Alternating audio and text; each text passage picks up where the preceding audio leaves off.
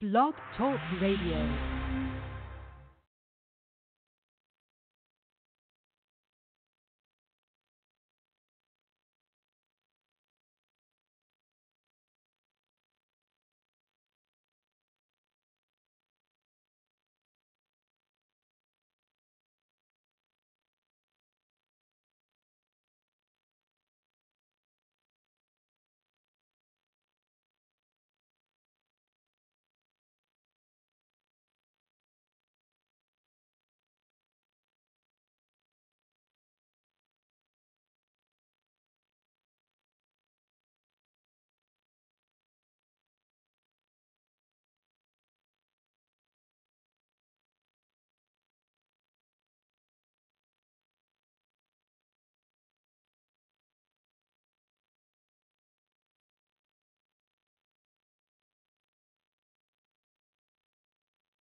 I'm sorry.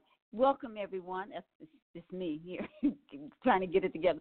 Welcome to the D Hour Network. I'm your host, Marsha Thadison, and I want to welcome everyone. It's been a long, hot summer, but we're back on schedule here. Jennifer Nasser is with us uh, from the um, Embrace Hospice Hospital, and it's a hospital, hospital care in Villa Rica. Jennifer, welcome on board with us tonight. Thank you. I'm happy to be here. And I'm also here with Rita Miller, who's on the board with the Alzheimer's Group of Carroll County, who we're representing tonight. So we're excited to to uh, educate and help people out with the crazy word and disease of Alzheimer's. I'm so glad you're doing that. You know, um, For Your Health Blog Talk Show started um, several years, about a year and a half ago, to educate people about how to take care of your body, how to take care of your health, eating right. But not only that, the journey that many people are going through with their health and giving them a perspective of what to face or what they'll be going through is so important because when you get a prognosis, a diagnosis, whether it's cancer or Alzheimer's, it's, it's fearful. And a lot of times we just pull back into our own little shell and not knowing what to do or how to handle that. So, you ladies, give us a perspective of Alzheimer's and you know, I think back on my grandmother as a little girl. My grandmother um, grew up in Baton Rouge, Louisiana, in the Louisiana area. Pretty much lived on the farm, pretty much most of her life. And my family moved to Milwaukee, Wisconsin, in the 50s. And my dad took us back every year to visit my grandmother and my grandfamilies that lived in Louisiana. She used to say this every time she got up in the morning Lord, thank you for waking me up in my right mind. And she would start her day and move around the house. And as I got as I became older and more of an adult, and even now, I'm thinking, oh my goodness, how relevant that is for her to say that. And she lived to be 105. And many people aren't waking up in their right mind today. And this disease, Alzheimer, is taking that away from them. Give us a little history about Alzheimer's and uh, your perspective of what's happening today. Well, hi, this is Rita Miller, and um, hi, Rita. Good evening. Alzheimer's is actually a, um, a disease that was diagnosed in the early 1900s by Dr. Alzheimer's, but the um, the prevalence has increased as the aging population has increased. The older we get, the more likely it is that some, someone will develop dementia or Alzheimer's. Often we get the question, what's the difference between Alzheimer's and dementia? Alzheimer's is a type of dementia. Dementia is a cognitive decline of your brain that may include anything from problem solving, reasoning, sequencing, word finding, and of course, short term memory.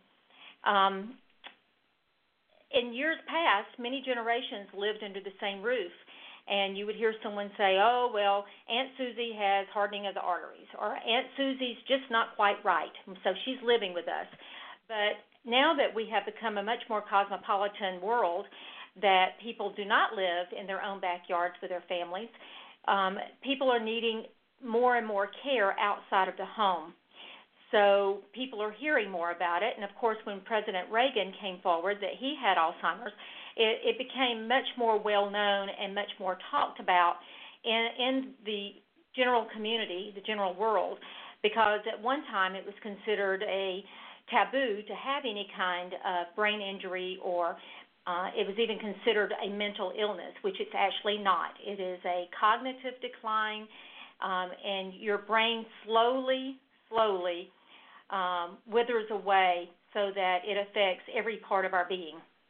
Perfect. Yeah. So, so um, it it has been around for years, but we didn't diagnose it, and like you said, family members was there to uh, watch over the family member, take care of them. Um, so that makes a big difference that we're seeing today. That is part of it. The other part is as we get older and um, the technology has uh, improved so much, the only definitive way to diagnose Alzheimer's is actually through autopsy. So you they rule out everything else that might be causing some kind of decline, and some of those are reversible. Um, thyroid issues, uh, B12 insufficiency, uh, oxygen deprivation, um, vessel, uh, vessel, vessel um, poor circulation, um, mild strokes that accumulate. All of those things can can cause a, a memory decline, but um, the only way to truly diagnose after you've ruled out everything else, is, and you will get a di- diagnosis of probable Alzheimer's because it follows a path that no other um, dementia follows, and that is you you'll have some decline and you'll rock along and do fairly well, and something happens. Maybe your spouse dies, or you have to move, or um, you um, get an infection of some sort or other hospitalization, and you will decline significantly. Then, when things get back to status quo, you get back better, but probably not quite as good as you did the time before. And you keep having those episodes that chisels away until, in the eventually, uh, it has a cumulative effect, and you have a a snowball effect that you just can't stop where they decline. Now, wow, how what is the normal age range from people being diagnosed with Alzheimer's then? Well, there's actually uh, two different sets. So there's early onset, which is more of a genetic one, um, and they're diagnosed anywhere in their 30s to 60s. Um, so the normal one that we that we see, because early onset is about 10%. The normal one that we see is um, late onset, which is about six between 60 and 80 years old, and they become diagnosed with Alzheimer's disease. Now that just blew my mind. The early onset of Alzheimer's or dementia, and I was looking at a story about a young man, very nice looking young man, young family 39 years old being diagnosed with that. And that's genetics, you think? Or is that linked to genes or running in the family? Yeah, so it has been found that early onset has a lot more to do with genetics compared to late onset. Late onset's more, it could have part to do with genetics. Some of it is environmental, some of it's lifestyle. So with our with our late onset, they ha- they still don't know what is the cause of Alzheimer's disease. But with early onset, they can kind of see how the genes are working. Um, and it's, it has a lot to do. And I don't I don't know if um, you're familiar with the word like hippocampus or anything like that. But um, the part mm-hmm. of the brain of the hippocampus actually is where the um, is where we have all of our memories. So that's actually what the neurons are dying pretty much, and the additional parts of the brain are becoming infected. So that's how Alzheimer's disease actually begins, and it begins to deteriorate and become um, what some people call clumps or amyloid plaques. And those plaques can become tangled with fibers, and that's what causes a, mess in the brain. So that's what causes the deterioration. So then seeing that with early onset is um, more of the genetic side, and that is a little bit different. There's things called APO4, APO4s, APO3s, um, and that is a little more complex compared to what we deal with with late onset and the geriatrics. So um, geriatrics is definitely definitely unknown right now of what the cause is, but um, genetics they they do say may play a large role in it, but right now they're determining environmental and lifestyle. So, what would be some of the early signs that most of us as family members would, or everyday people would miss, knowing that someone is at that beginning stage of Alzheimer's or some of the early symptoms? What are some of the early things that families kind of ignore or we just miss? Um, I think sometimes some of those uh, silly gestures that we look at, where oh, mom lost her keys, or she can't find her purse, or um, dad just told me the same story today. You know, things like that, where yeah, at that time it may have just been that moment of they lost their keys, or you know, dad did tell me that he went fishing when he was 12. You know, multiple times. But sometimes when you look deep into it and those constantly start happening, you can kind of see over time, well, mom's losing her keys and they're in the freezer. Mom's misplaced her purse and she never misplaces her purse. It's under the bed. Things like that where um you know, a lot of stuff becomes misplaced. Or there's a thing where words become a little um hard to find. So for an example, you know, I'm trying to tell you where words are hard to find and they're saying words are um oh what's the word? What's the word? And they're stuck on it. And while sometimes our brains do pause in a moment where I say the train's left the station, it will come back. Well, theirs aren't coming back, so they find they find a word that's hard for them to to hold on to, and sometimes we can call it word salad, where they kind of jumble the words. Um, so there's there's different ways that you can kind of see the transition. Also, just with their bodies too. You can kind of see a breakdown slowly with it. So there's different ways that you can tell, and it's mainly with memory. So what you said breakdown with the body. What are we missing and seeing with the bodies? Body language or um, gestures? Both. Oftentimes you see personality changes. Um, also, people tend to have poor hygiene. They don't remember that they didn't take a bath today or they didn't change clothes. Uh, incontinence gotcha. can become an issue, both bowel and bladder.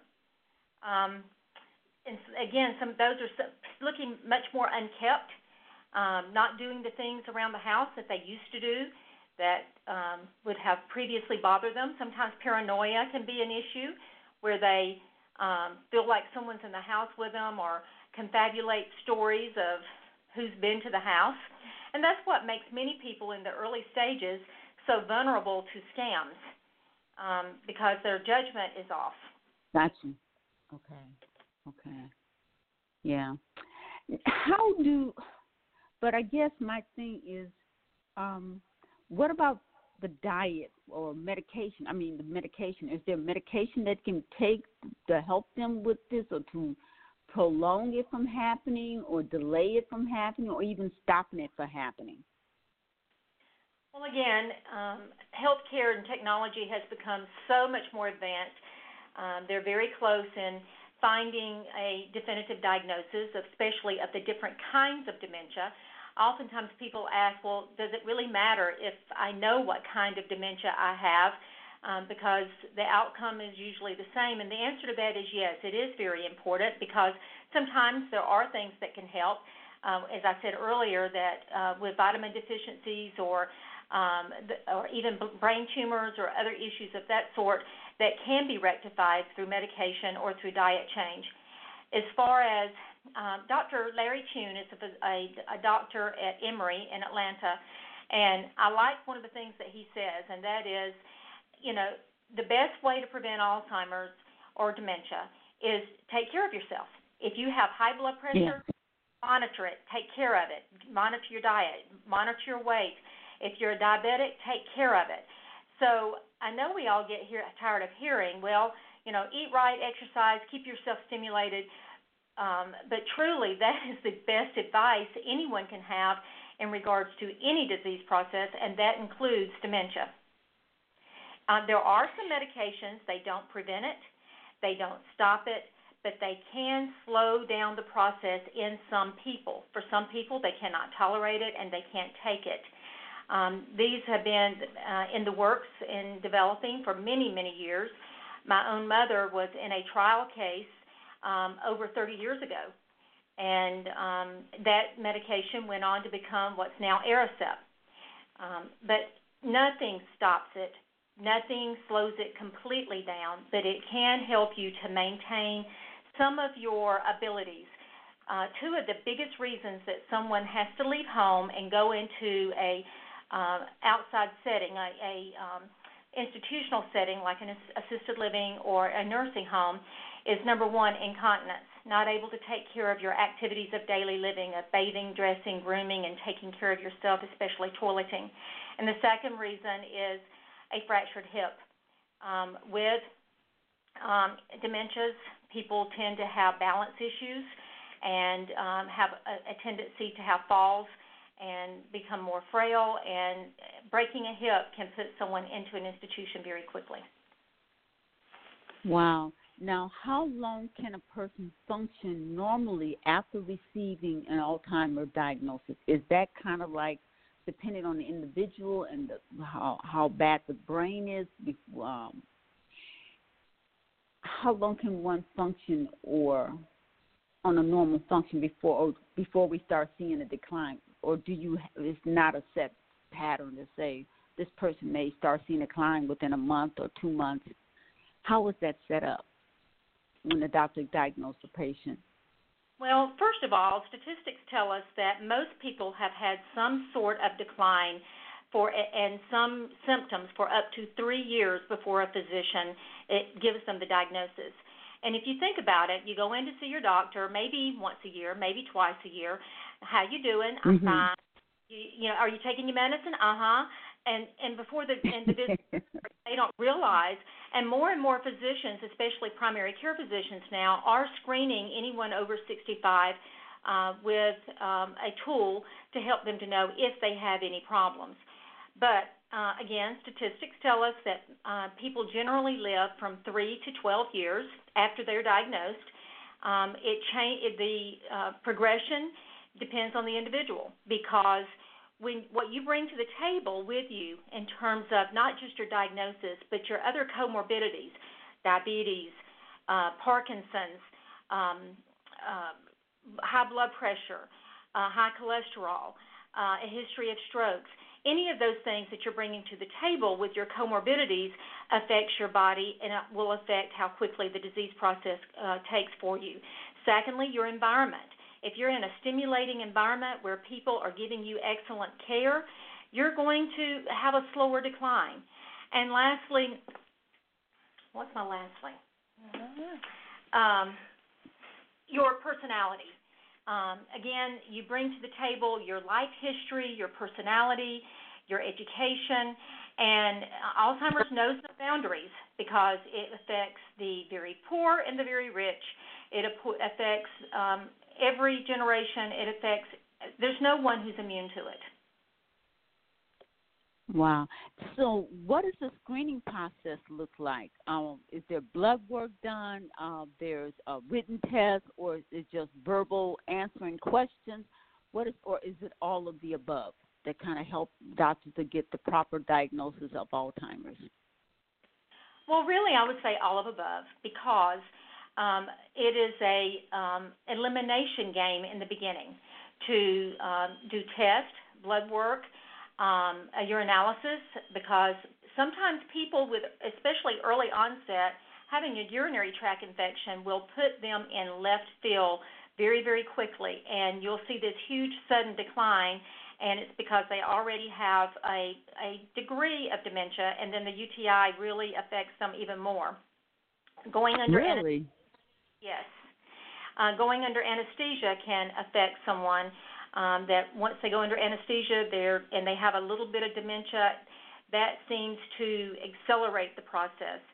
Um, so again, it's an elimination game, checking the carotid arteries to make sure that they don't need an endarterectomy, to check for cardiac issues that can cause some arrhythmias and issues, uh, doing blood work again to make sure that there's no uh, thyroid or uh, or um, vitamin deficiencies doing brain scans to see is there shrinkage in the brain? Because that is something that actually happens is that your brain does begin to shrink.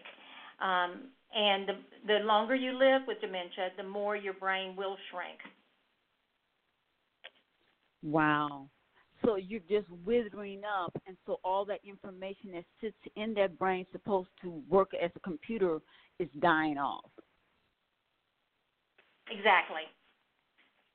And so that is that how a patient eventually die? Is that the brain just shuts down and then the heart stops, or uh, that's when you hear some people, the doctors say they're brain dead, um, and the heart. I just tell me because I uh, sometimes I had a friend of mine whose sister, uh, mother-in-law was uh, Alzheimer's, and she wouldn't eat, and they had a hard time convincing her that she needed to eat.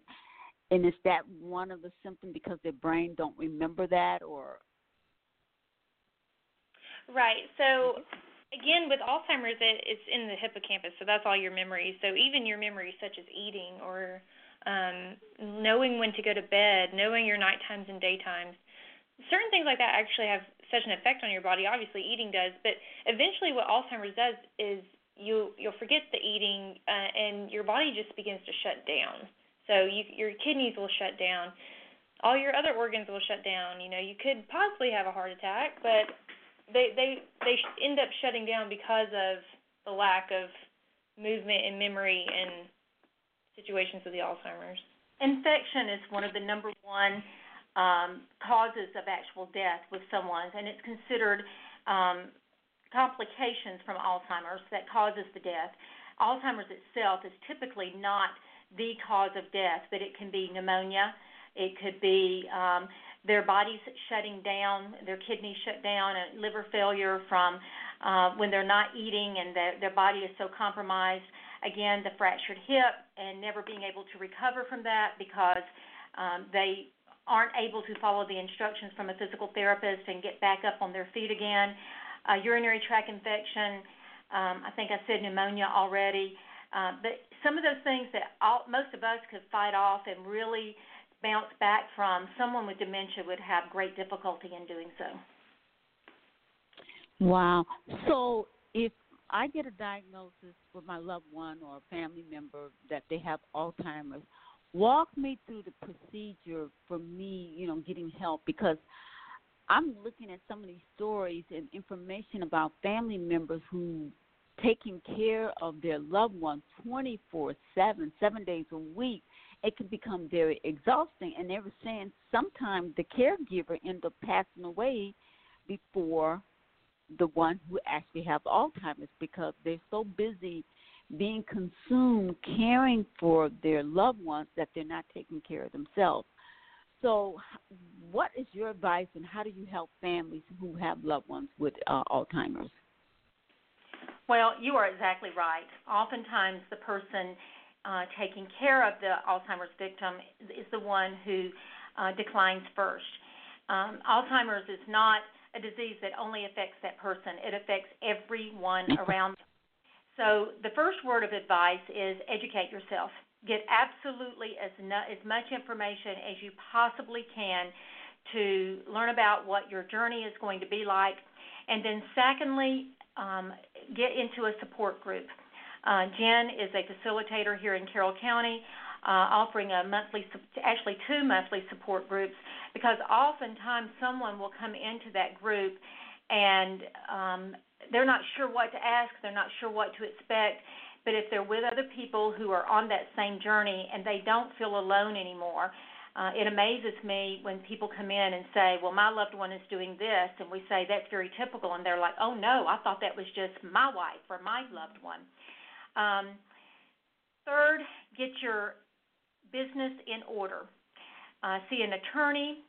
Uh, make sure you have a general health care power of attorney, not just financial, but health care power of attorney or and or guardianship. Um, and get all your uh, documents in order, your bank accounts in order, because at some point that person is not going to be able to um, manage those issues and it's very important that um, the people that are taking care of them not only have that information but have the ability to manage it for them. Jen, would you like to add? Yeah, I mean, coming into the support groups, like Rita had just said, people are shocked by how much you can just learn in a support group, and it's not even necessarily the the information; it's the experience. And people learn so much better through experience and knowing that there's someone like them, that someone that's going through a situation like them. And I think that's what's so important with this disease. I mean, none of us really have a definite answer of what causes it, what's going to cure it, what's going to stop it. We don't know why personalities change. We don't know we don't know a lot about it, but we do know that we're going to go through it. So the best thing to do is to educate yourself, like Rita had just stated, and get everything in order because because it it does go downhill. You know, it's it's it's non-reversible, so it's not going to reverse and go the other way. So having having everything in order and being able to talk to people about it and learn from people and be able to take care of yourself and learning to take care of yourself when caring for someone else is so important. One of the things that we tell um, our people in support group is just like on an airplane, you must put on your oxygen mask before helping others. Mm-hmm. And if you don't take care of yourself, you're not going to be here to take care of your loved one that so desperately needs you. Uh, respite care is also very important that you can get either from um, other family members or neighbors and friends or um, community members, or you can get paid caregivers to come in to give you a break. And it's such a important aspect is for that caregiver to have a, a small break at all times. The other thing that we tell people in support group is that when someone says, "What can I do to help you?" have a list and tell mm-hmm. them, "This is what I need. What are you comfortable doing?" and accept help because again, this is a journey that affects everyone. And I think what you guys are saying is because if you got the loved one, you're busy taking care of them. You're not going to be thinking about the bank account or the uh, the insurance and making sure you have all your ducks in order or being power attorney to be able to oversee the care of that person and because they're not able to be, speak for themselves so you have to be power attorney over your finances their medical records and things like that and that way you're ensuring that that person getting the best care as well as leaving something for yourself as a family member to make sure you don't lose the home or whatever in case you need to take care of yourself that's very important because I'm looking at these testimonies of families and what they go through. Now, we keep saying personality changes. I'm hearing people say people who never curse or never violent become very, very violent and sometimes um, just don't talk. Talk about those uh, personality changes that you guys have seen and work with patients and families that's gone through this. Well, one thing um, that causes people to think that people are uh, acting out, if you will, or not behaving properly or responding properly is because we have to go to where they are in their world. We can't bring them to our reality.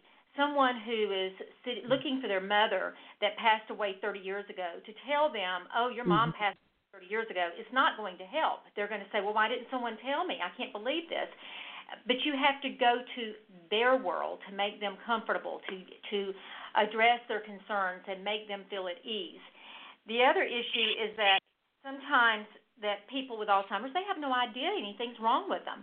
So if you're trying to convince them to do something like change clothes or take a bath, they don't understand. Well, why are you asking me to do this? I I I'm perfectly capable. I did it a few minutes ago, and I'm not taking my clothes off. You take your clothes off uh, again, going to their world and choosing the approach. Um, our group here believes a lot in the Teepa Snow educator and her uh, organization, which is called the Positive Approach. And that's exactly what it is. It's trying to approach the person, seeing things from their perspective.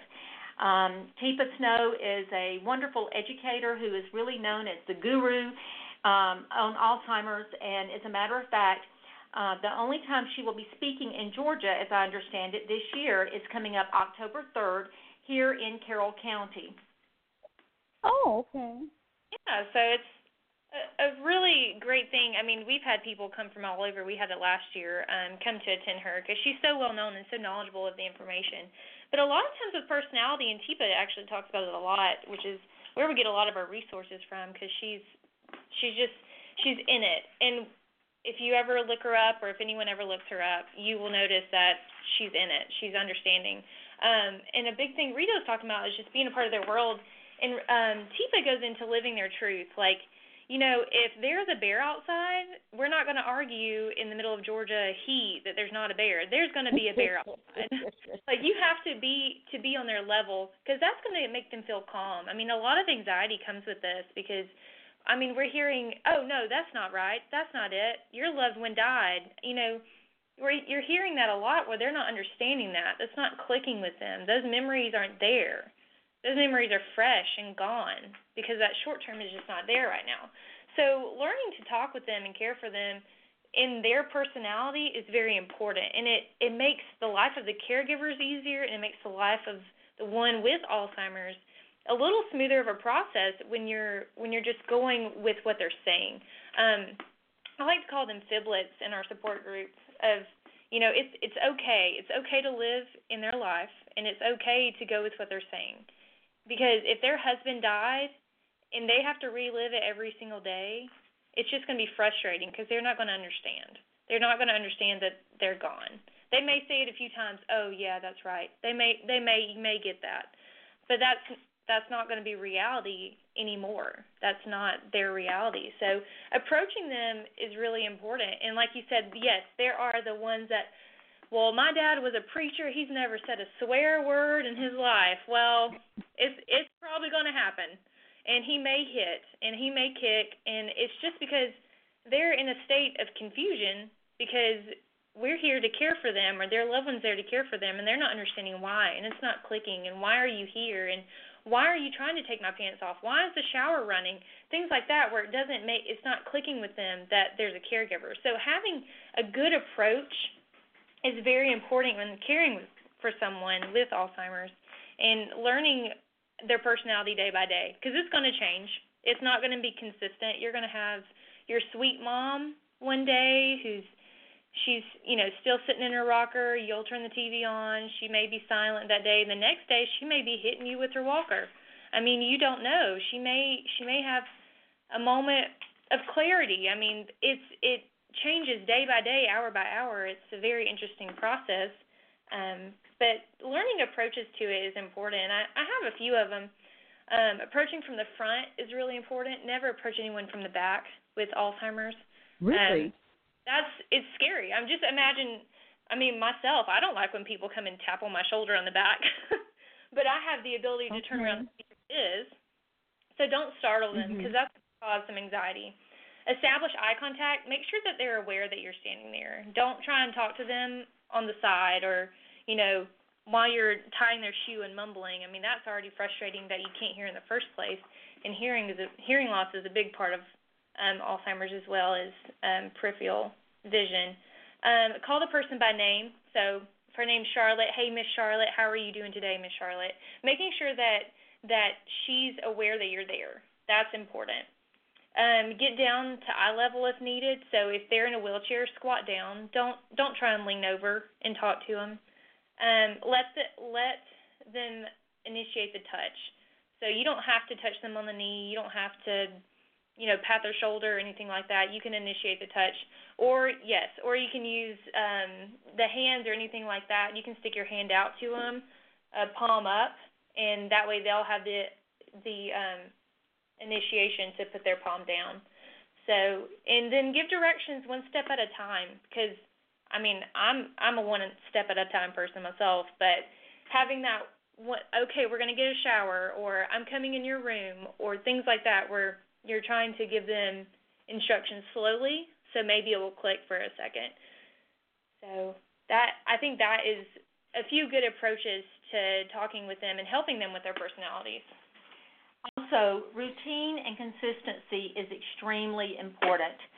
Um, trying to keep uh, day sleep cycles so that they they don't get their nights and days mixed up. That's something that's very common. Maybe it's because of a little bit of paranoia, but they'll get up during the night, rummage through their things, start packing, want to leave, uh, which can be a very dangerous elopement situation. So, trying to help right. people to have as much routine as possible and as long as they can um, be active and get exercise to do so, again, exercise um, and good hydration helps keep all of our systems running efficiently and and certainly someone who can't uh, initiate to get um, a proper hydration to provide that for them is essential. Now, when you were talking about um, talking to them and, um, like you were saying, telling them they ask about their husband or their loved one they're deceased, or they're seeing a bear outside. You know? I was thinking about a little kid seeing a boogeyman in their room, and you go to a child's level to say, okay, where's the boogeyman? Or they're talking to a friend, but from what I'm hearing, from what Jennifer's saying, never talk to them, never come from behind look them in the face and talk slowly. So that means the caregiver have to have time um, to have that conversation with them because usually in the home people are rushing to work, trying to get to school, and they want to rush and get this person taken care of. But that's really can't happen. You really have to have the patience to talk with them or to listen or to kind of or you see a bear, what color is that bear? Or am I going in the right direction with this? With uh, exactly. yes, to... that's that's exactly right. And again, yes, the the caregiver has to have the P word, the patience. And that is very difficult when you have a loved one with Alzheimer's that is irritated. And you know what? It may be six o'clock in the afternoon and you just got off work, and guess what?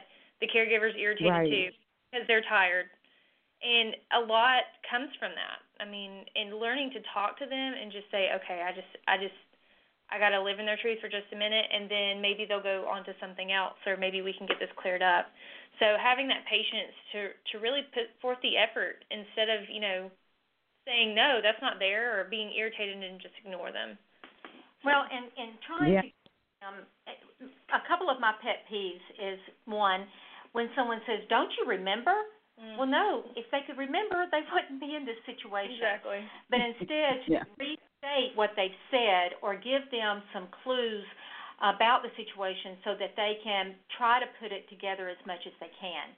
My second pet peeve is, do you know who I am?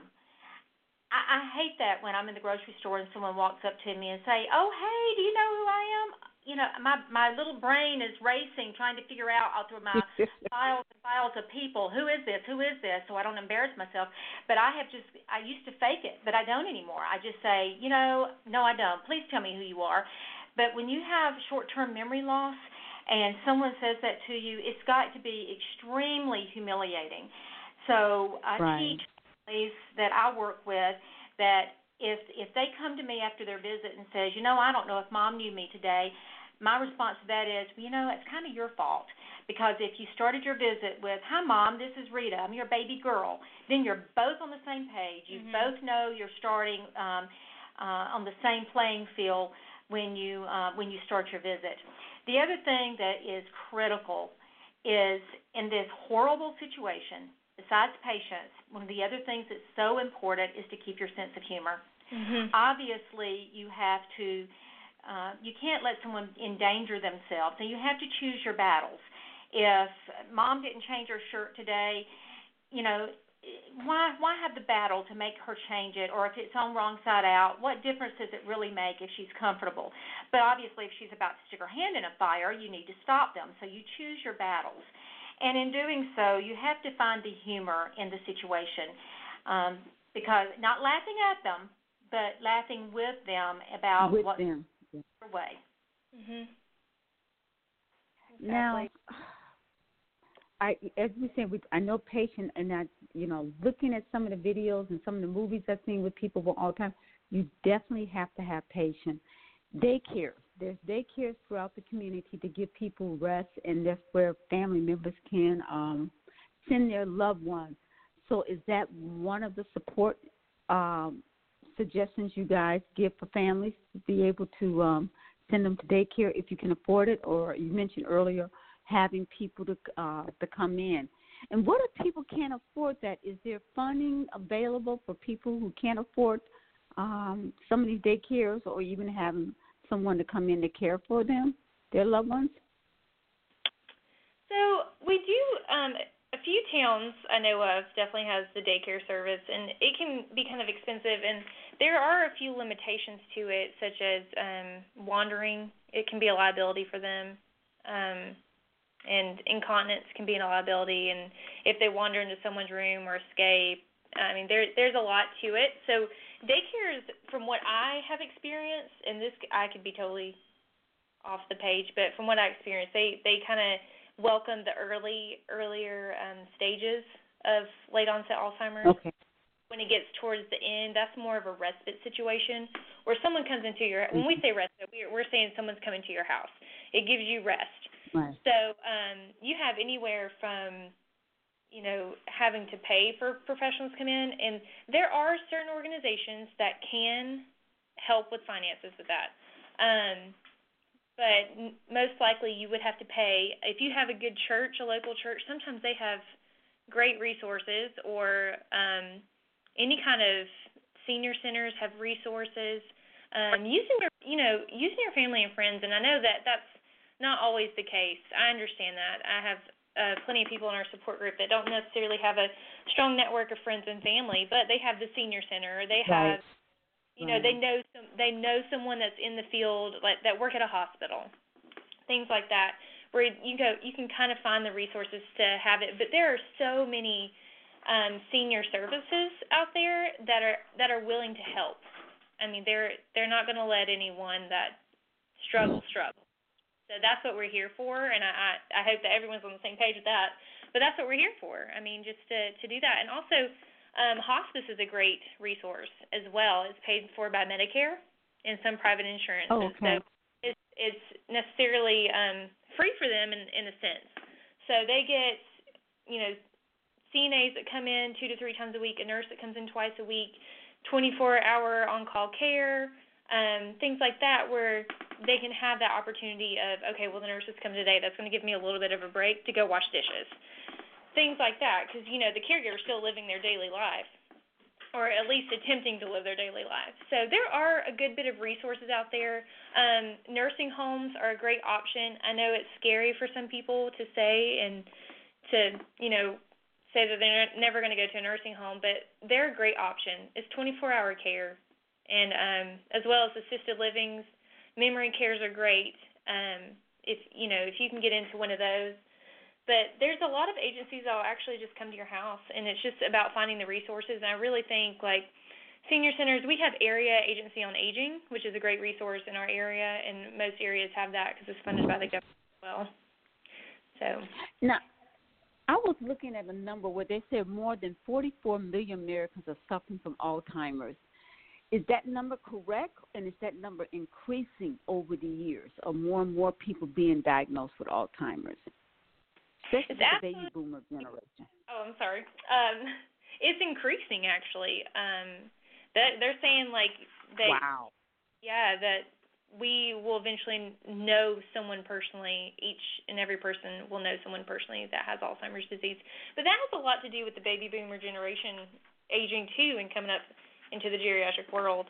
Um, but the statistics, I mean, let's see. They're saying by um, 2040 that's the year of the last baby boomers hits the age of 65. The number of the new cases of Alzheimer's disease is expected to be around 377,000 new cases a year. To so Wow. now, yeah, so that's going to be yeah. So 50 million older Americans will compromise will be compromised by Alzheimer's disease. So it's Is- definitely you increasing. so there's um, Rita, Rita had said something about diet. Can there diet we can eat healthy fats or healthy foods or something to keep our brain stimulated so it doesn't happen? Well, most of the doctors recommend a Mediterranean diet. Um, and but again, lean um, lean meats, laying off the good southern fried foods. absolutely. Um, watching again, just monitoring your lab work and making sure that you keep all your your cholesterol down and your weight within appropriate limits. Um, at some point with the Alzheimer's patient, um, it actually becomes that there are so few things that they enjoy when you're choosing your battles that it's at that point let them have what they want. But for those of us who are not there yet, um, to try to stay as healthy as we can by staying on the very best diet, uh, lots of green leafy, colorful vegetables and uh, mon- uh, minimizing how much alcohol and not smoking and you know no illicit drug use. All you know, on and on. There's so many things, and one of the things that um, I meant to mention earlier that it, it seems that makes someone predisposed to have early onset is a previous head injury in their past. Uh, frequently, they, mm-hmm. they someone who has had a head injury um, or a concussion um, or a big or hard hit to the head um, can can be one of the commonalities with someone who has early onset. And boy, we got a lot of football players and a lot of these young kids who the sports injuries to the head, you know, the blows, car accidents. So we have that to contend with some of the younger ones, maybe causing that um, them to have um, dementia and uh, brain problems. Absolutely, yeah. They've actually been doing a lot more studies on football players and rugby players with head injuries relating to Alzheimer's disease, and it's been very interesting to follow those studies. And I recommend anyone to obviously research Alzheimer's disease, but also follow some of these studies because um, not to prevent you from living your life, but it also right. makes people more aware of what they're going to be doing and what they choose to do. So.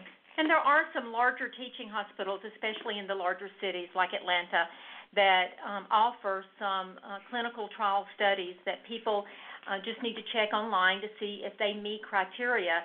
Some that have not yet been diagnosed, but maybe have had it in their uh, their family, um, and also some that have been already diagnosed to participate in, to not only to help themselves but to help our future. Right, right. Now, you ladies were talking about uh, an event on October 3rd. Give us some more information about who you guys are, where you work.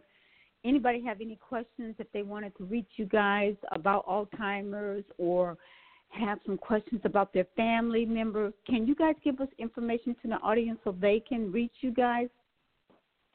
Well, certainly. Uh, we are, are, are part of the Alzheimer's Group of Carroll County, which is a not for profit organization who um, who has the mission to provide education, support, and respite for those in our community in West Georgia who are coping with the Alzheimer's journey.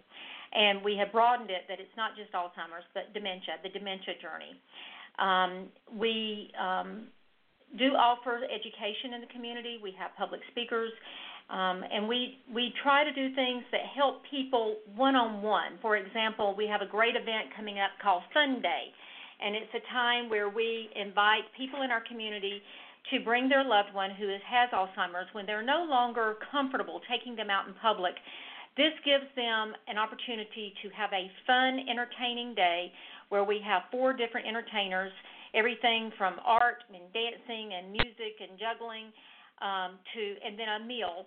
Uh, for them to be able to get out and enjoy a day and have some positive memories and live in the moment. Um, the Teepa Snow event that's coming up October 3rd, I'll let Jen speak more about. But we work parallel to the Alzheimer's Association. The Alzheimer's Association is a wonderful organization that does a lot of um, education, and they do a lot. They have a 1 800 24 hour um, helpline that people can call when they're in desperation and need assistance. They can help them to hook up with a um, a support group in their local community, like we have here. Um, but our organization, we, we actually are not a part of the Alzheimer's Association, but we work parallel with them, um, and that we our goal is to reach those people right here in our own environment, our own county um, in West Georgia. Now, I personally, uh, in my day job, uh, I work at an assisted living facility where we have um, um, people in assisted living, but then we also have a memory care uh, unit where people have the structure, um, the uh, engaging um, approach, and the um, safeguards against elopement and someone being lost out in the community. Um, I personally joined this group because I had a personal as well as a professional interest in that my mother had Alzheimer's, and she was one of the ones who was an outlier that lived 20 years with the disease. And that's wow. That's, but she she was diagnosed at about 66 and lived to be 86. And it was a very, very long, heartbreaking journey, not only for her, but for our entire family. And that's what the Alzheimer's group of Carroll County does is that each one of us has some personal as well as professional reason of this being our passion. We're all volunteers, and um, it, it is a wonderful organization. Jen? Yeah. So a little bit more about the Teepa Snow event that's coming up. I'm really I'm so excited about this. Um, again, please up. She is just a wealth of information. She also has a cool um, like podcast too. Um, but it's going to be on October 3rd, and it's at Midway Church in Villa Rica, Georgia. But it's from 8 a.m. to 4:30 p.m. and lunch is included with the $10 ticket purchase but it it is really just a great event where Teepa comes and talks about different approaches of how to approach your loved one in their agitated state or um I mean anything from how to bathe them, how to how to talk to them. And you can actually buy these tickets on the ALZ, which is ALZ, all, like stands for Alzheimer's, the shortness, alzgroup.org. And you can also go to Eventbrite to purchase the tickets as well if anyone's interested in that. But um, she, again, she's just a wealth of information. I really recommend anyone to look her up. But um, I am Jennifer, or Jen. I'm called that a lot. Um, and I actually am the support group leader for the Alzheimer's group of Carroll County. I've been doing it for a few years, and I love it. And I I really feel like sometimes I'm there just to be an ear, which is absolutely why I'm there. Um, we have people from all over come in and share their experience or cry or laugh or say, "Oh my gosh, I can't believe your husband did that too," or um, does your does your husband think sexual thoughts now too? Like weird, like things where it would be uncomfortable to talk about in public, but they're so comfortable to talk about it in such a small group setting. Yeah. And it's very it's very intimate for these people, and it's very moving, and and we we share a lot, and um, our our number, if anyone ever wants to call it, we have a hotline as well, which is seven seven zero eight three two nine zero one zero, and we have someone on call um, to answer any questions that they have questions about, or to talk about the group, or um, I've even met up with people because they couldn't come to group and they said, I, I can't come to support group. Can you come meet me?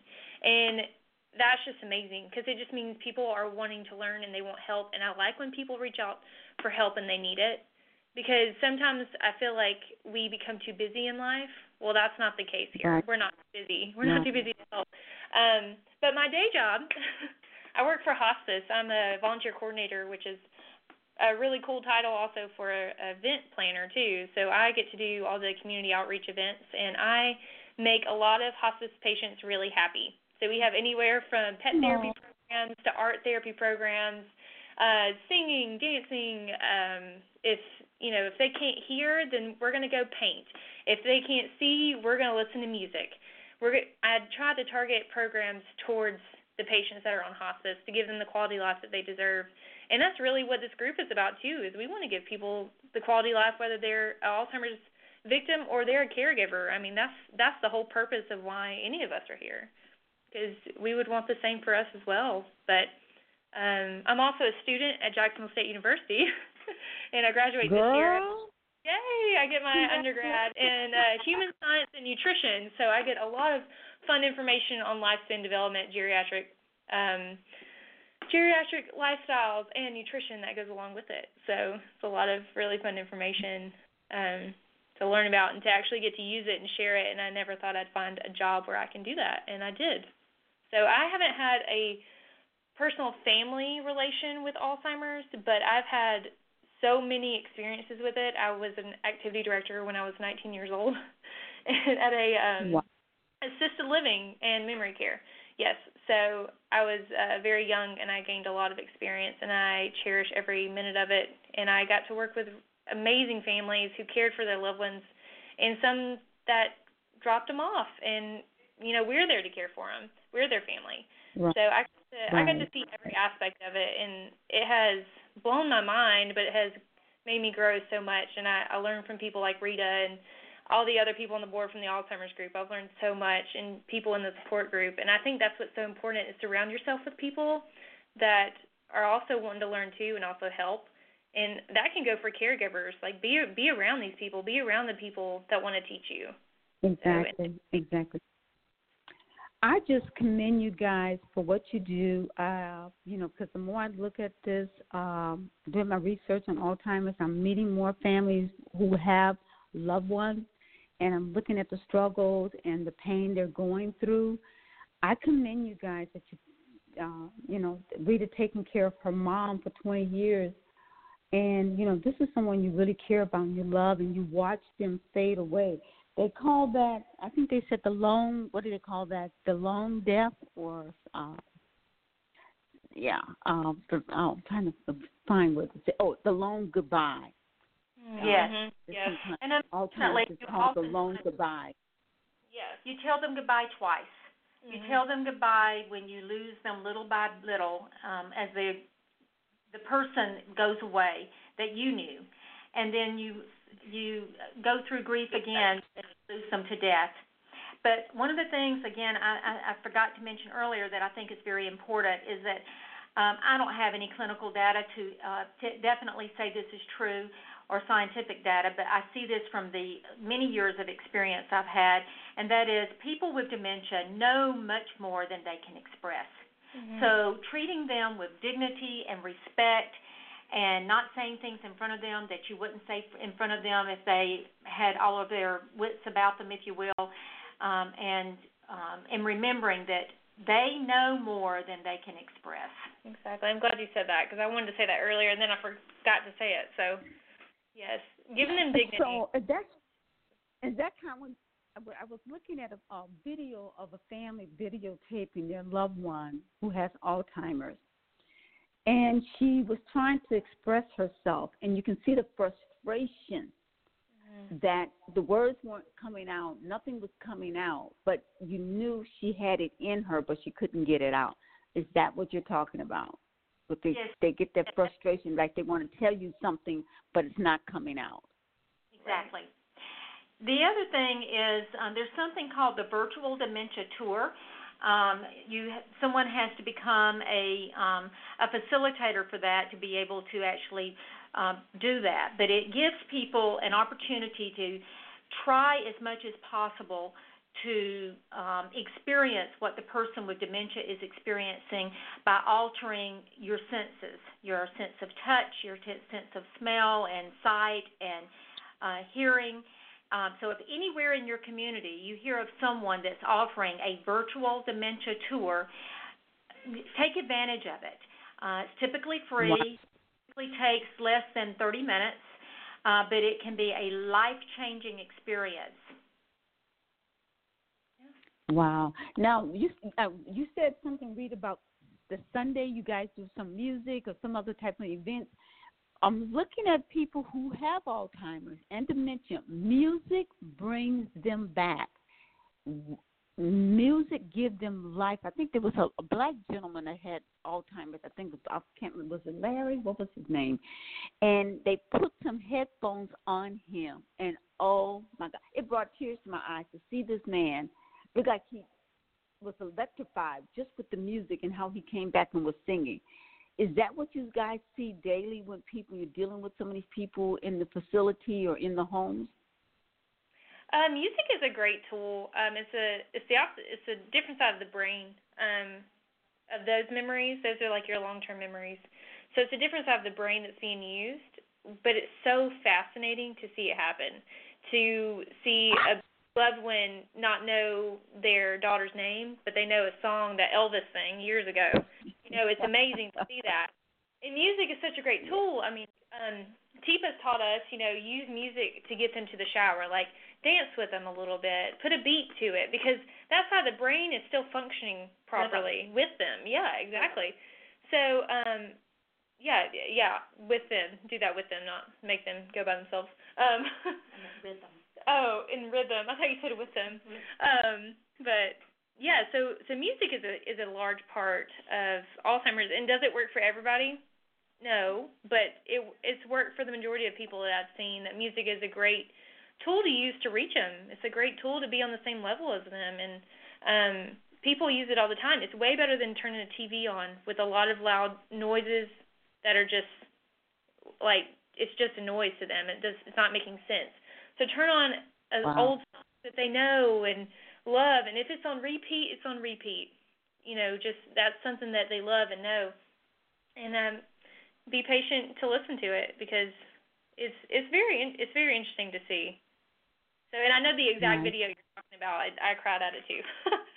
but um, yes. it's yes. it's a it's a very yes. moving video, and yeah, we we do see it. We do see it, um, and it may not necessarily always be music, but pet therapy is huge. Having an uh, animal that they love, or maybe they used to have a dog, but bringing mm-hmm. an animal in that's trained, or if it's a family member's animal that's pretty that does pretty good with people, um, bring them in because animals do a lot for people. They can sense things too, wow. and it's it's incredible. Yes. Very, yes, very mm-hmm. soothing. Now I know I, I got you guys for an hour, but what do you ladies want to leave with our listening audience and um, about Alzheimer's? What information you want to leave with them? Can you hear me? Yeah, oh. we're, we're, we're kind of going wow. we're like, there's so much we, we want to say. I, I think the biggest thing is is oftentimes not only the person who has dementia and their family, they tend to sh- shy away and and not want to continue to participate in the community and because they might make a mistake or they may not do something that's socially appropriate or they fear what people will think. They don't want to tell their closest friend that their husband has Alzheimer's. They but it, they can't live in a uh, with their as an ostrich with their head in the sand because it's not going to get better. It's going to get worse, and it's something that right. everybody needs a support system. And everyone, whether it's a loved one in your family or a first responder that goes to a home and, and deals with someone with dementia, or a professional caregiver, or like Jen and myself that uh, work in it every day and have a passion for it, it could be the lady in front of you at your local grocery store that's struggling to yes. count her money. Everyone, Aww. everyone is going to be yes. affected. So don't wait until you're in crisis to get education. Start now, learn about it, and I pray to God you don't ever have to use all that information. But if you do, you're well armed and ready to go. Mm-hmm. Yeah. I, I agree yeah. with Rita 100%. And um, just to the caregivers out there, you you need time and um, you need a break. And what Rita said earlier is, if someone offers help, take the help, take it, because it's a long process. Mm-hmm. And there are going to be frustrations, and there's going to be moments where you feel like you can't do it. But having those resources and learning your resources and talking to people and communicating it, and just being willing willing to be open about it will help so much. So definitely definitely take care of yourself as a caregiver. And neither of us claim to No. be experts. We're more passionate about Yeah. this than we are experts. But we hope that That's all right. any- something we've said tonight has given someone a tiny bit of information that can be helpful to them. And we thank you for the opportunity of being able to share this hour with you. Absolutely. I just truly, truly grateful. But I have one more question for you, ladies. Now, how do one go about interviewing someone, real quick? If I'm looking for someone to care for my loved one, how do I go about finding the right person that's going to have that patience with them to be able to know how to talk with them, reason with them, and get them to move and take care of them the way you would want them in a decent humanitarian way? Well, that is a very good question. A couple of things. Number one, no one, no matter how good they are, are ever going to take care of your loved one the way you do, mm-hmm. not with your own hands. And while it was my responsibility as a daughter to make sure my mother was cared for, it didn't necessarily have to be with my own hands, but the caregiver's hands that did do it had to be the right ones. There are a lot Right. of rescue agencies out there that do the screenings and background checks and try to match the person, the caregiver, to the person. Um, and it may take more than one to hit the right one. Mm-hmm. But um, I typically find that if someone is going not through an agency but through individuals, word of mouth is the best Okay. um, way Okay. of finding someone. and then interviewing several that you see which one might fit not only your personality but your your loved one's personality that they will click together and that they will learn to trust and and that they have the education and experience with dementia specifically because not everyone is wired to deal with it as a mm-hmm. caregiver. Uh, they don't have the patience, they don't have the education, they don't have the positive approach that we talked right. about so, um, and then of course you have to do all the safeguards as you would with anybody coming into your home, and that's of course doing uh, background checks and mm-hmm. reference checks. Background checks, yeah. Things are taken care of. Yeah. Okay. Now, um, I know you guys given us some great information, and I thank you so much. So, you want to give them the 800 number again, Jennifer, in case someone's in a crisis or needs some help or needs some assistance, so people be able to get that number. Yes, it's uh seven seven zero eight three two one. I mean, sorry, eight three two nine zero one zero, and that's a that's a great number to call. Um, if you if anyone ever needs to just talk to somebody. And um, again, if anyone's interested in coming to the Teepa Snow event on October third at Midway Church in Villa Rica, it you won't you won't regret it. It's going to be amazing. So it will definitely right. be worth. I'm gonna check it out for personal and professional caregivers as well. So, and anyone that's just willing to learn. I love it. I love it, ladies. Thank you so much, you guys. Yeah. I thank you for taking out time on your Sunday. Uh, you have blessed us really well with great information, and I'm praying that people will take time, reach out, and get some help for their loved ones as well as for themselves.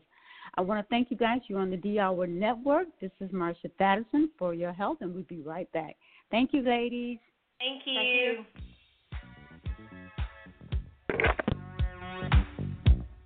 Thank you.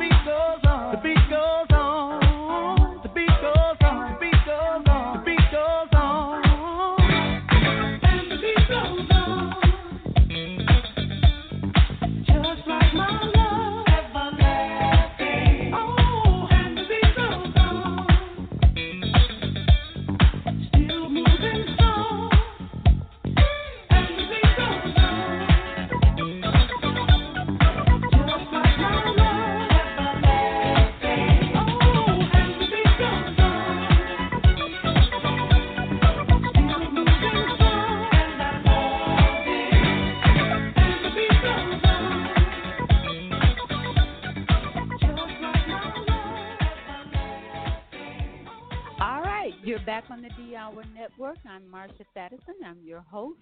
And I just want to take time to thank Jennifer and um, Rita for being on the show talking about Alzheimer's. It is such an important topic for us to have this discussion because so many loved ones and so many people are suffering from this. And these people are at home caring for their loved ones 24 7. And they, we want you to know there's help and support out there, and I'm glad they're giving this information. Thank you guys so much for being on the show. But I want to remind our listening audience um, that's listening to this program that information presented here is for information and education only. It should not be construed as offering medical advice or diagnosis or any treatment. Please talk with your licensed practitioner or your doctor to get proper diagnosis for treatment. Because you know, Alzheimer's, dementia, um, depression, a lot of this is really affecting our brain. And our brain is so important for us to be able to have a life and have it more abundantly, this healthy life. And, you know, my grandmother used to say, Lord, thank you for waking me up in my right mind. And we see so many people are not there today anymore. Um, one thing I, I've had Natasha Campbell McBride on um, earlier um, this year. Going to bring her back and talking about the gut and the brain. And as Rita mentioned, the Mediterranean diet is one of the diets that doctors really are encouraging people to be a part of your diet to eat healthy. Green leafy vegetables, um, having healthy fat. Your brain is 60% fat, and we want to put the right kind of fat, you know, the fried chicken and all that other kind of stuff that they mentioned before, as the ladies mentioned before, is not that healthy fat for your brain.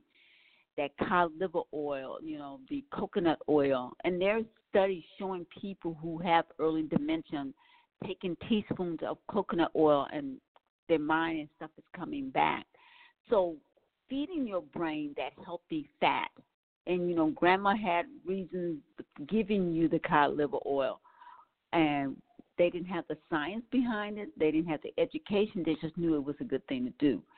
And now science is backing that up today that this healthy fat helps your brain. And, you know, trying that water. People don't drink water. And Rita talks about being hydrated because if you're on medication, a lot of time medication dehydrates you. And so does alcohol and coffee and sodas and all this other stuff that we use to replenish water. Water is so essential for your body. And you anyone that's listened to my previous shows, you hear me talk about water and the pink Himalaya sea salt and the salt. You know, putting the salt in your water. That's putting the minerals because our bodies no longer have the minerals that it's supposed to have because one, the water's not running through the banks and the rivers and creeks anymore, and then our, our land has been depleted of minerals. Our body needs 102 minerals per day. Uh, Dr. Sebi talks about that, and you know, putting food and eating food that's going to generate those minerals, and those are green leafy vegetables. Uh, food that has been killed doesn't have minerals; they're dead. It's dead, but they have some healthy fats that we can use. So it's important for us to take a look at our bodies, feeding our bodies early, the healthy food, so we don't have this problem as we get into our 20s, 30s, and 40s, and 50s, and 60s, and 70s, and 80s. You know, I'm a baby boomer, so I'm there. But knowing that we can start taking care of this brain right now, and it will take care of us we've been lazy with our bodies. So I'm just educating us and myself as how we can take care of this brain. One is the water, the healthy fats, eating the minerals, and I think Rita talked about the B12, the B6, these foods and vitamins that will generate our bodies to take care of itself. There's no way you go buy a Lamborghini and you're going to put regular gas in there. You're going to go with what the manufacturer told you to so you can have the best operation of that car. And that's what we have to do with our body. It amazes me to see so many people smoking, and then when they get the prognosis that they have cancer or they have lung disease, they want to make a change and they stop. It's amazing me that you will stop just with the prognosis of the doctor in a white jacket telling you you have cancer. And you knew, you've been knowing all these years that you're puffing on these cigarettes that the cigarette will give you some type of effect, not a good effect to your body. It can harm your body, but yet you continue. But it's not until you hear it or you know that you have this disease that you now want to stop. If we're feeding our brains the wrong food, we can end up with Alzheimer's or dementia because we're allowing the brain cells to die off because we're not feeding it the healthy foods and the water and the minerals. We don't want to go there. We see what devastation that can do to the family, financially, emotionally. People, it's wearing on the caregivers and their children and their families. So let's take care of ourselves so we can take care of each other and enjoy each other and have a better life. And I think Rita and um, Jennifer share information, great information on resources that can help us and help anyone that's in that current situation. So that's what we're here from to share, to making sure we're looking out, our brother's keeper. All right, you're on the D Hour Network. I'm Marsha Thadison, and we'll be right back.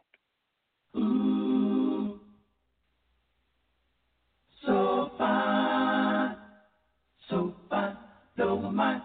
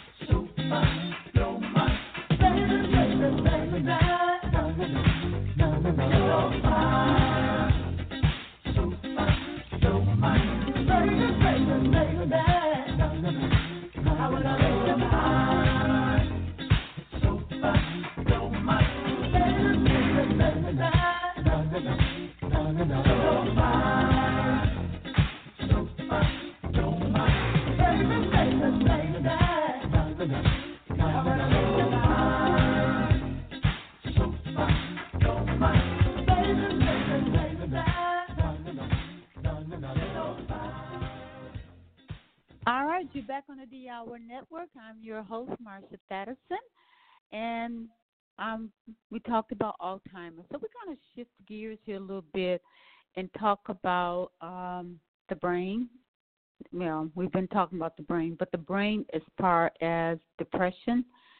You know, we may need to look at vitamin D. You know, vitamin D can cause depression and um, not eating healthy foods. Again, we're going back with the food. I am so convinced that what affects the gut affects the brain.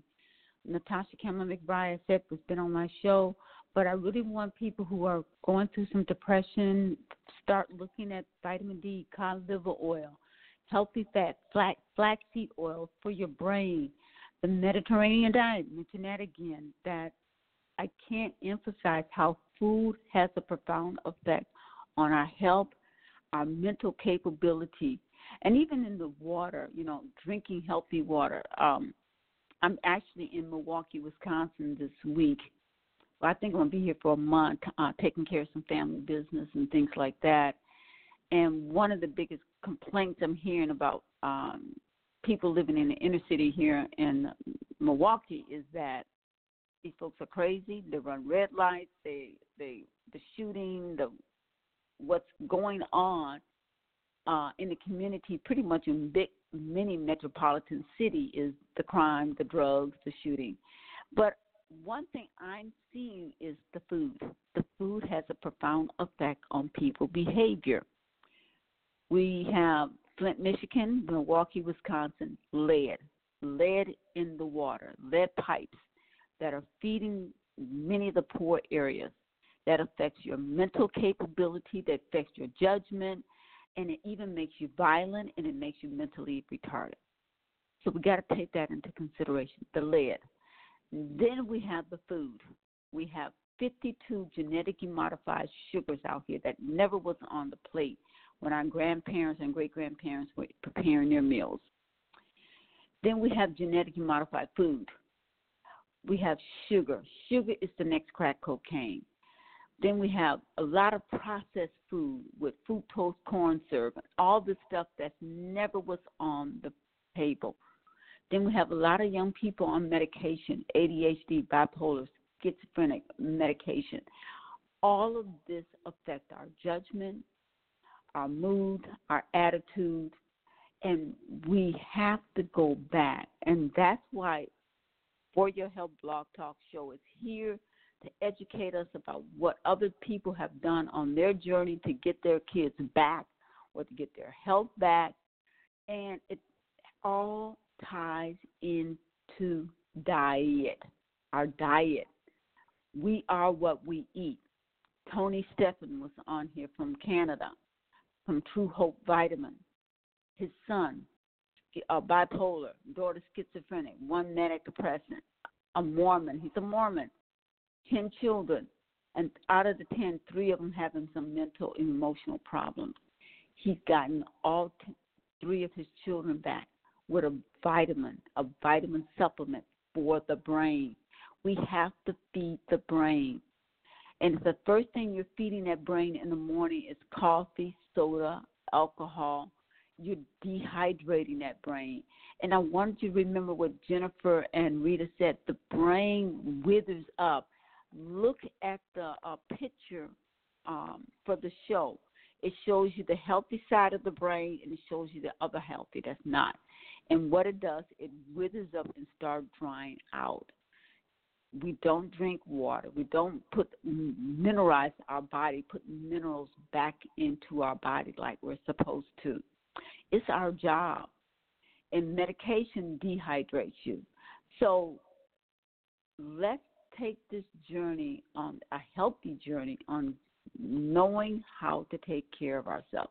Go back and listen to the Blog Talk radio show that I've had with Tony Stephan, Natasha Campbell McBride. and I had the salt guru on talking about the benefit of salt. And actually, they just the Salt Institute lost their funding and they shut that down. But I'm telling you guys, I know from experience how beneficial salt is for your body. As I said, I'm here in Wisconsin. I'm meeting some of my families and friends, and everybody got arthritis or having joint problems, talking about knee replacement I'm telling you, I used to be able to tell you when it was going to rain and when the temperature was going to drop. When I incorporated that salt and water in my diet, I have that. I don't have that problem anymore. Food is our medicine, and we need to learn how to go back to make food our medicine. At this time, I'm currently redoing my website for yesterday's kitchen for today sending that business in another direction, and that is we're doing home parties, educating people on how to eat healthy. And as we launch the uh, new website for yesterday's kitchen for today, I'll be on the show and we're going to cover that. So, bringing people on board that want to work and be a consultant for yesterday's kitchen for today, we're going to be training other people to know how to use food for medicine and send them out so we can teach one family at a time, and get people back in a mental as well as physical state. You know, um, Brenda Cobbs was on our show, uh, one of my first guests on my show, and she's from the Living Food Institute. She was diagnosed with cancer, no longer have cancer. People have used food for medicine, and we got to be able to teach the next generation and remind the older generation on what that looks like and how it's done. So next week's show is going to be on um, back to school and making healthy lunches, talking about healthy lunches for our kids. We got to get our babies back, and we want them to be smart, intelligent, and safe kids, with making safe judgment about themselves and other people. So it's important that we eat the right kind of food. And I know we want to start with families, with the moms and the dad, because kids learn from mama. How many of us call moms and mom, how do you make this recipe? What do we use to cook? We go with those traditions. So we want to be able to change those traditions of healthy food so we can have a healthy mind and healthy body. All right, we'll be back on the show. I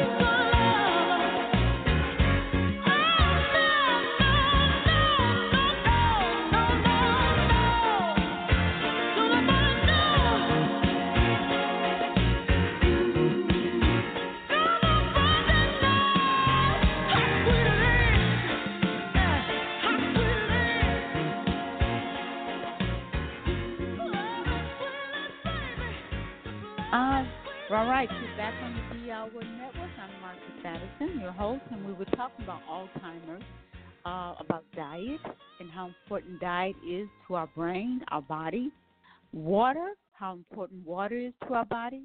But I want to bring up something called frontal temporal degeneration, and that is called FTD, where it's something like Alzheimer's, but it's worse and it progresses much faster.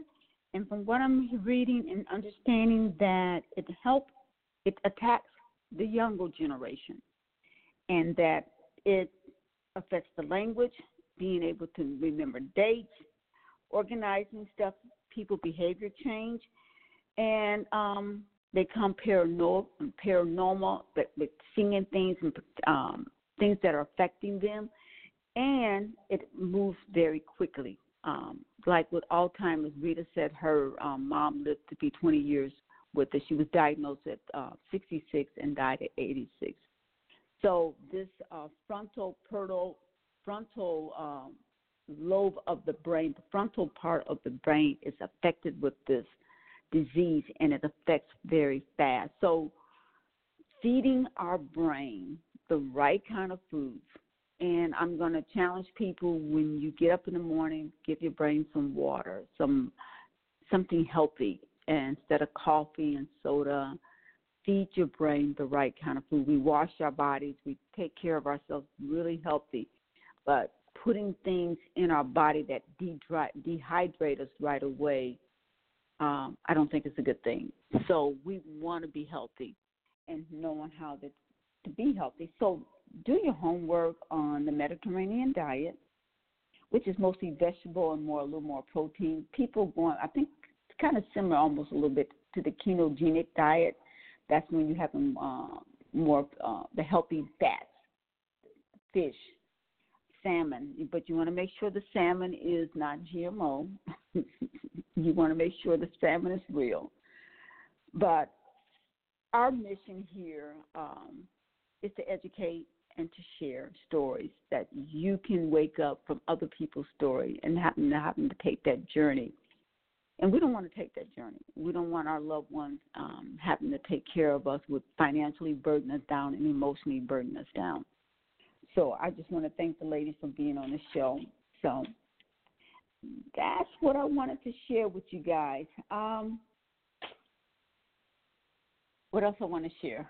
Um, I think we're looking to do a more more lineup um, for the fall. Um, this whole summer, I kind of ran some reruns during the summer because I know it's been hot this summer, um, especially in Atlanta. We've been in the 90s, and some states even been hotter than us.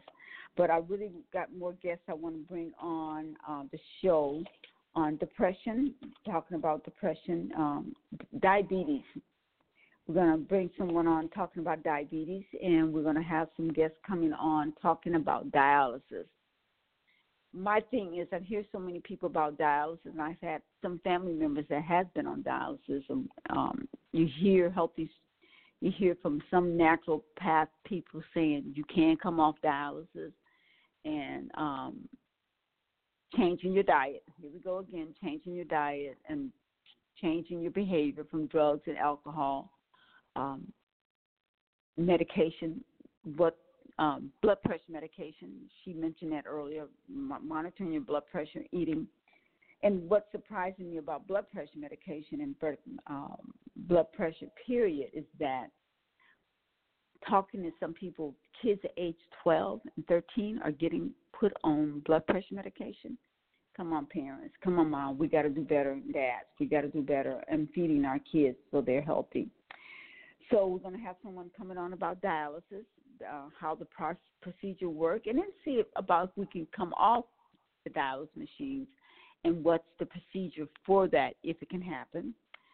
Uh, we're going to have someone on about HIV and AIDS. We're going to have some guests on that show talking about AIDS uh, in our community. Um, I know in some states and the black population is getting hit pretty bad with um, not getting tested um, for AIDS and HIV. So we want to uh, cover that. See what people are doing and what medication is out there compared to what it was back in the 80s. You know, the word AIDS meant death sentences. Now people are living much longer with it and a much healthier life. So we're going to see what that journey looks like and how it's happening, what's happening to these people and their bodies.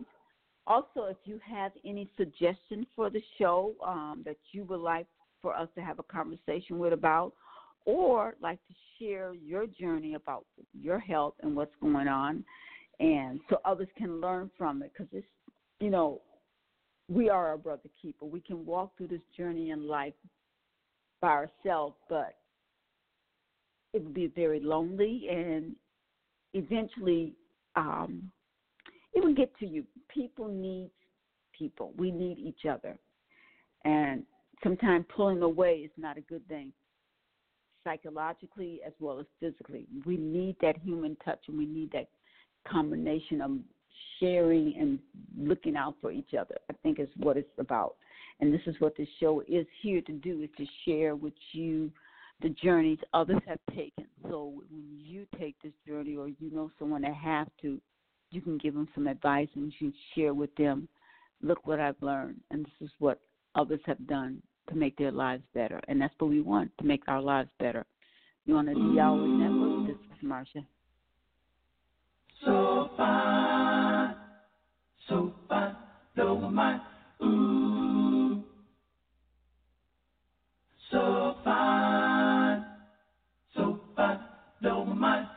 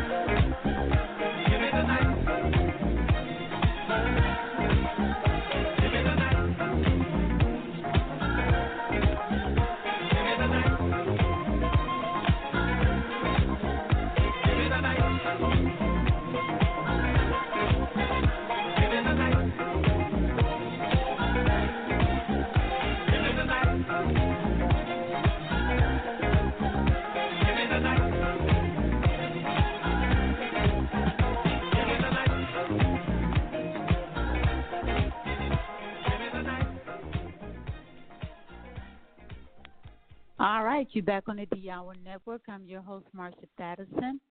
I just want to thank you guys for listening and being with us tonight because Alzheimer's is very, very important for us to share this information uh, about this disease and how devastating it can be to families financially, emotionally, and spiritually.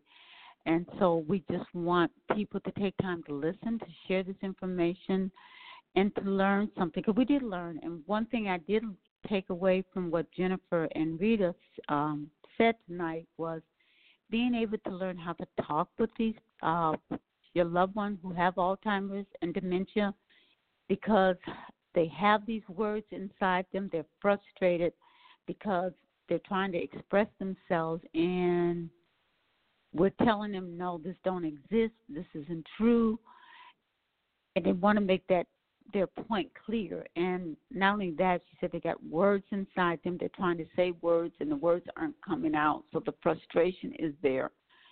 And i know moving things putting things where they're not supposed to be because i've heard testimonies where people said they they can't find their keys. They find the sugar in the in the oven or other places like that. And a lot of times we think sometimes they're busy, they're working, or we just don't pay attention to some of these signs, these early signs, and the keys getting lost. I can remember several years back uh, when my daughter was in college. My youngest one was in college at Columbus State University in Georgia. Went to visit her, my her and my granddaughter. My granddaughter and I went and spent the day with her down there. And on our way back, stopped at a gas station and filled up. And as I'm getting ready to pull out, there was an elderly lady in the car, and she had the driveway blocked that you couldn't pull out. And she was leaning in, looking kind of funny. And I walked up to her. I said, "Ma'am," and I tapped on the window. I said, "You okay?" And she said, and I meant to mention this on the show. She couldn't remember. She says, "I don't remember uh, where I live, or I couldn't remember." So I asked for her driver's license and I put her address in my GPS system. And uh, I told her to follow me. She followed me and I took her home. I got her to her house. My only regret is I just drove her to her house. She pulled in, went in, no problem. I should have went and made sure someone else in the family knew that this woman had a problem getting home. That was my only regret. And listening to Miss Rita, uh, Rita and Jennifer today um, during the break, that came back to my memory because I forgot about it during the show earlier. that it's important for us to look out for our loved ones. And you see so many AMBER alerts out here now with um, someone looking for their father or their mother. And I think they had one situation in Georgia when it was kind of cold. They did find a person, but they had passed away and um, died of um, exposure to the weather. And then I'm wondering, you know, um, carrying um, a device. You know, you have this 360 on your cell phone. I wonder if there's a device. I, you know, all this stuff is coming to me now after Rita and um, Jennifer is no longer on the show. If there's a 360 device that we have on our cell phone that we can trace someone, we can follow where they're going and whatever, when they're driving, what's going on. If there's a 360 system, kind of like an ankle bracelet that the police have, that we can monitor our loved ones. Uh, I don't want to put a chip in them, you know. You know, we definitely don't want to go that way, but indicating where they can be and monitor them and find them um, in case they wander off. And I know uh, rigging the house where they can't open the door in the middle of the night or putting knives or other things up because I've heard uh, testimonies about the people that their loved ones up in the middle of the night. One lady husband had Alzheimer's and he's up walking around with a loaded gun. And that was her indication it was time to put him in a facility, a nursing home. And as Rita said, take time to interview um, the people and the staff on the location of where you're going to put your loved one because you want them to be cared for. And as she said before, no hands are better in caring for your loved ones than your own hands. But you know, a lot of times we can't do that. You're working, um, you have other family members, uh, and it can be emotionally and financially draining. And they're giving these numbers of how it's going to be increasing. It is increasing. Man, what's going on in this world? We have uh, more and more children being diagnosed with autism. So we got a young a generation who mind is not there. Now we have a older generation who mind is not there. So we have to have something in the middle that's in their right mind. But then look at the now. We have so many people on antidepressant medication, uh, opium epidemic, drug epidemic. Americans, we have to do better, and that's going back to eating the healthy foods so we can have healthy bodies, healthy mind. And I truly believe if that happens, we'll have a healthy home, healthy community, and healthy country. We got to go back to eating and doing what is healthy for our bodies. So it's been a while since I've been on. You guys been listening to reruns, which is a great thing because those shows that we had previously were good information. But I wish everyone a blessed, healthy, safe week.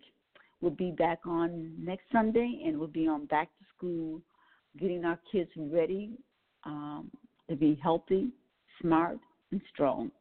You guys have a blessed week, and I pray